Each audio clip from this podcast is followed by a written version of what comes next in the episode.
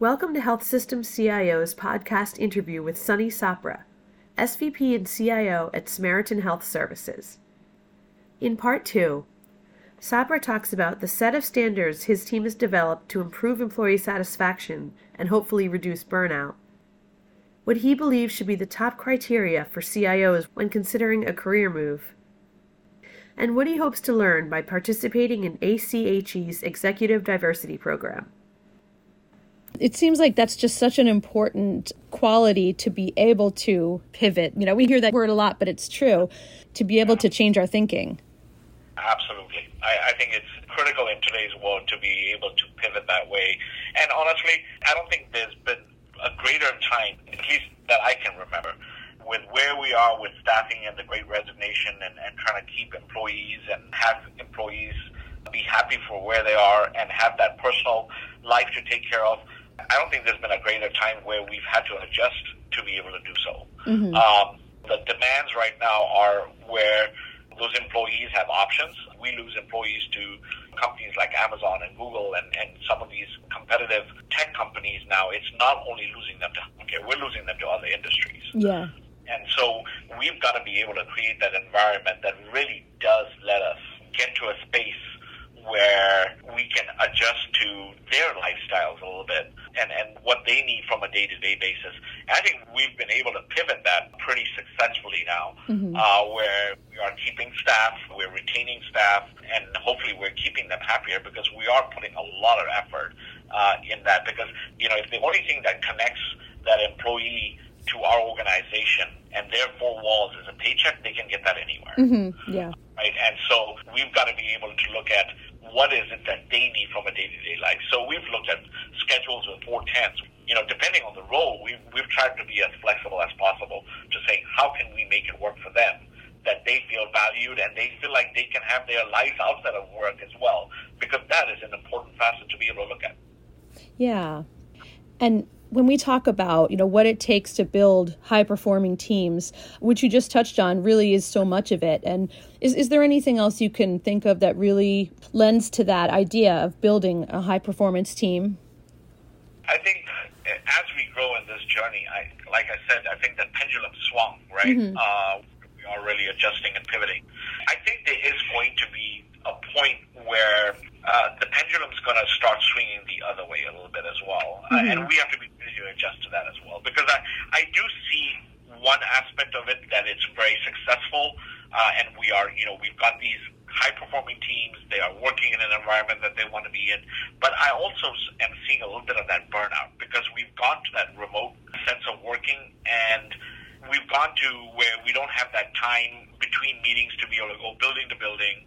We're not building that into our schedules and, and we're struggling with where people are going from one Zoom meeting to another, right? Yeah. Um, and they're not setting that time aside that they had typically before, and they're working late in the hour. And I see this with my wife because my wife works from home right now mm-hmm. uh, as well. And, you know, we'll be sitting at dinner and she'll be like, oh my gosh, I forgot to send something quickly today, so I'm going to run. And her office is 10 steps away yeah. from the dining area. So she'll pick up from the dining room and run into her office and go do something and then come back a half an hour later. And while she was there, she saw a bunch of other things that came mm-hmm. up, and so she, she wants to respond to those. And so I, I feel like for high performing teams, we've got to be able to find more ways to disconnect especially from that remote workforce. And so I, I think we are going to see more of a desire to meet more often in person because they're missing that. I think we're going to see a desire to come into the office a little bit more and have that more of that hybrid workforce. And we've got to be able to adjust to that.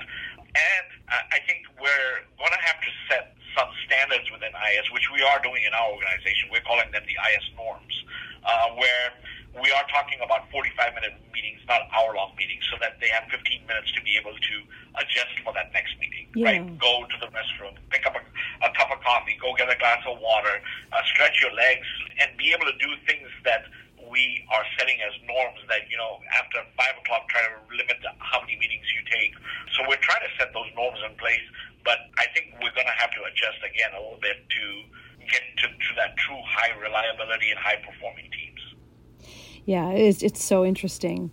And as far as coming to Samaritan, I know you wanted to go back to the area, but what was it about this organization that uh, that appealed to you? Uh, that's an interesting question because you know my first call was with our CFO and our CEO, and I knew that wherever I wanted to move next, I was going to be pretty particular mm-hmm. because no point of moving if you're not going to go to the right place, right? Yeah. um, and so I was pretty particular about what I wanted, uh, and I made it very clear through my conversation that this is what I was looking for, and very respectfully told them that if that was something that was not of interest to them, then pleasure talking to them, but maybe it's not the right place for me. And so had very candid discussions, and the thing that attracted me the most was the thought uh, of our CEO of just being very collaborative, um, extremely involving in the process of just decision making, having the culture of really making sure that we were truly thinking like a system, and also having truly the value of IS in the organization because IT sometimes is looked as just a support department, and you know I wanted to make sure we weren't going to be looked at as a support department. We were going to be looking as a pivotal strategic partner within the organization. And so just the response that I got from the leadership team and there's only so much you can hear, you know, and really get to know an organization from an interview process because you spend a few hours, but that few hours will give you a sense, but you don't truly get it till you get here, mm-hmm. uh, right? And for me, at some point, it's kind of a leap of faith, and you take that leap of faith and, and you move with it. Um, and it, so for me, everything sounded great, and it was a leap of faith. But coming to this organization, I truly feel like they walk the walk and they talk the talk. Mm. Um, so it's probably one of the best decisions I made coming to this organization. I feel like IS is valued. I feel like we are a partner in the organization. I feel like my opinion matters. I'm part of that leadership team that really does uh, talk about everything with the leadership team, and we, we work through it. And I say the biggest thing is that our number one cause is to serve our communities and the patients in it. And so we keep that at the center of everything, uh, and it is pivotal to everything we do. Yeah, absolutely. And just in some of what you were saying, it really shows to me how the CIO role has evolved having held it in previous organizations, I'm sure that you've you've seen it firsthand. So I, I, bet it's pretty interesting that, you know, to see the CIO role and really all of IS just kind of evolve. Yes, absolutely, and and that's part of part of the attraction of also coming here was that I was going to be the CIO over the health plan as well. Yeah, and that's a unique opportunity a lot of CIOs don't get, right? To to be able to really see, you know, I would say the full continuum of care of where you have the delivery of care, you've got the patient experience side of it, and you've got where those costs go to and how they get reimbursed and, and what those claims look like while looking at the data across the board, I think is something that not many folks get to experience, and, and I feel like I'm very lucky and, and actually honored to be part of part of that group as well. Oh yeah, I think that that's that's a really big draw, and over time, I think we'll start to see more of that, but uh, not going to happen quickly, of course. That's right. That's right. Okay. So um, I know we, we've covered a lot, but there's one more area I really did want to get into, and um, that's uh, the work you're doing with ACHE's uh, Executive Diversity Program. So just wanted to talk about why it's important to you and kind of what you hope to do with that. Yeah, you know, Kate, I grew up in Southern Africa you know, I, I was born in East Africa, grew up in Southern Africa in Botswana. I, went to college in, you know, through Middlesex University in the UK. I've, you know, lived in Australia, Malaysia, Singapore, worked in those areas uh, through Cerner. I've been through enough, uh, and, and I come from, you know, a different cultural background. I'm, I'm Indian, originally from India. That's where my parents are from. Uh, and so uh, I've been enough in those minority situations where I've always had an affinity to help in making that a priority. So for me, it was uh, it's always been important. Uh, I think there's no better time right now as, as today. Really looking at you know the, the DEI and the diversity, the equity, and the inclusion of, of all within our workforce. It's something that we are you know putting focus in within our organization uh, ourselves. And I think there's uh, there's a lot of leaders out there that are overlooked sometimes because uh, of the DEI issues that we have. And so this is something that you know is near dear to my heart. Uh, I was honored to have applied for it and, and become one of those 12 scholars uh, mm-hmm. with the ACHE through this program. We actually just got back from our first get together in Chicago, and uh, I can tell you those 12 folks, uh, or that those 11 11 that have joined me in that in that program are all exceptional leaders, and there's nothing better than learning from what others are doing and not reinventing the wheel. Mm. Um, and so, just putting our thoughts and minds together about what some of the challenges are, how we're approaching some of those challenges, being able to talk about what our future aspiring goals are, and being able to just work together.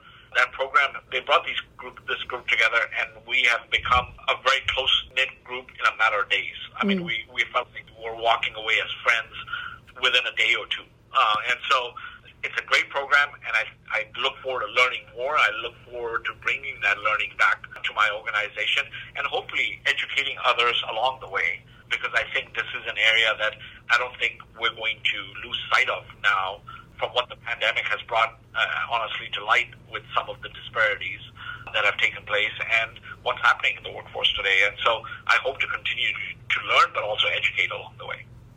Yeah, I think that there's a lot of growing interest now in what um, health systems can do to, to promote more diversity and inclusion and, and leadership roles, and it's, it's so important. So I think that these discussions are really, really going to be uh, impactful. Yeah, and also, you know, really learning about our patients and making sure that we're collecting that data and using that data to drive some of those decisions is yeah. going to be critical uh, in all of this.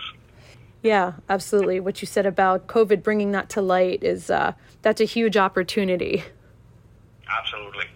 Um, just as a side note, I actually lived in Singapore also for about five years when I was a kid. So.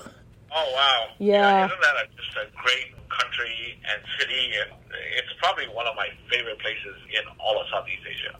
I love it. I actually we were thinking about maybe having a trip there this December because my nephew's getting married in India.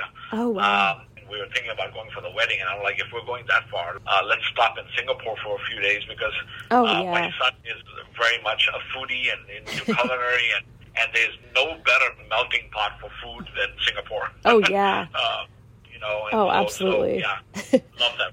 yeah, it was great. I was spoiled though. I was I grew up going to school with kids from sixty something different countries, and then we came here. So. Right, right. So different, right? Yeah, uh, yeah, but a great experience that truly is a melting pot. So you're very lucky to have spent time there. Yeah, for sure. All right. So I think that's about it. There's definitely more I could talk to you about, but um, yeah, thank you so much. I will follow up if I have any questions or anything else comes up. But um, otherwise, uh, thank you so much for your time, and uh, I will be in touch. Absolutely. And if you ever need to talk further or talk about certain topics, feel free to reach out at any point, Kate. I'm happy to help wherever I can. Oh, sounds great. I will. Thank you so much. Thank you for listening to this podcast from healthsystemcio.com. To hear other podcasts, visit our website or subscribe to our account in iTunes at healthsystemcio.com backslash podcast.